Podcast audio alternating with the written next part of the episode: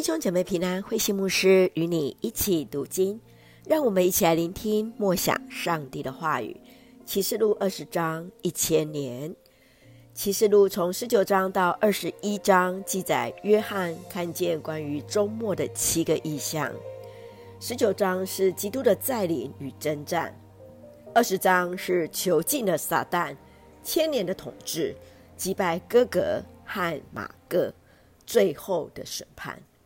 在二十一章是新耶路撒冷的降临，在二十章当中，天使从天上下来，用无底深渊的钥匙和一条粗大的链子，把那条利龙就是撒旦捆绑了一千年，殉道者与基督一同作王了一千年，在一千年之后，撒旦被释放，仍然要被扔在火湖。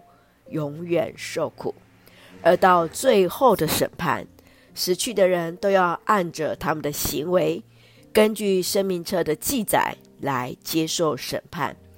最终，那死亡和阴间以及没有记录在生命册上的，都要被扔进火湖里，就是第二次的死。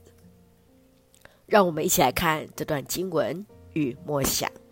请我们一起来看二十章十二节。我又看见死去的人，无论尊贵卑微，都站在宝座前，案卷展开了。另外有一本生命册也展开了。死去的人都照着他们的行为，根据这些案卷所记录的，接受审判。当操控世界、反对上帝者撒旦，最终被上帝丢入火湖后，就是上帝对世人最后的审判。死去的人要站立在上帝的宝座，按着记录在册上的行为接受审判。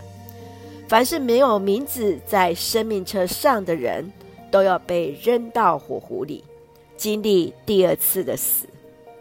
在这周末的审判当中，敌对上帝的都要遭受毁灭，跟随上帝的人都将复活，与基督同作王。对当时因信仰受迫害的信徒而言，约翰的意象大大激励了他们，使得信徒更确信唯有基督是主，是最终的审判者。亲爱的弟兄姐妹，面对死后有审判。你如何去面对上帝最终的审判呢？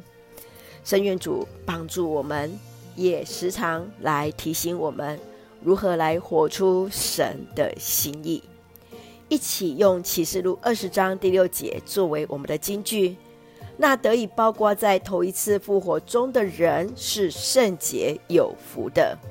第二次的死无权辖制他们，他们要做上帝。和基督的祭司，要跟基督一同作王一千年。愿主帮助我们，真是警醒在神的面前，成为神所拣选、圣洁、有福的人。一起用这段经文来祷告，亲爱的天父上帝，深知我们都将站立在你的面前，接受最后的审判。求主帮助我们，时时心存敬畏上帝的心。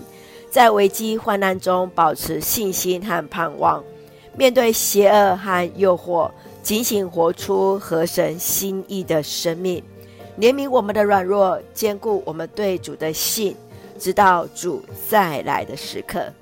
愿主赐福我们的家人身心灵健壮，恩待所爱的国家台湾一切平安，使我们做上帝恩典的出口。感谢祷告是奉靠主耶稣基督的圣名求，阿门。弟兄姐妹，愿上帝的平安与你同在，大家平安。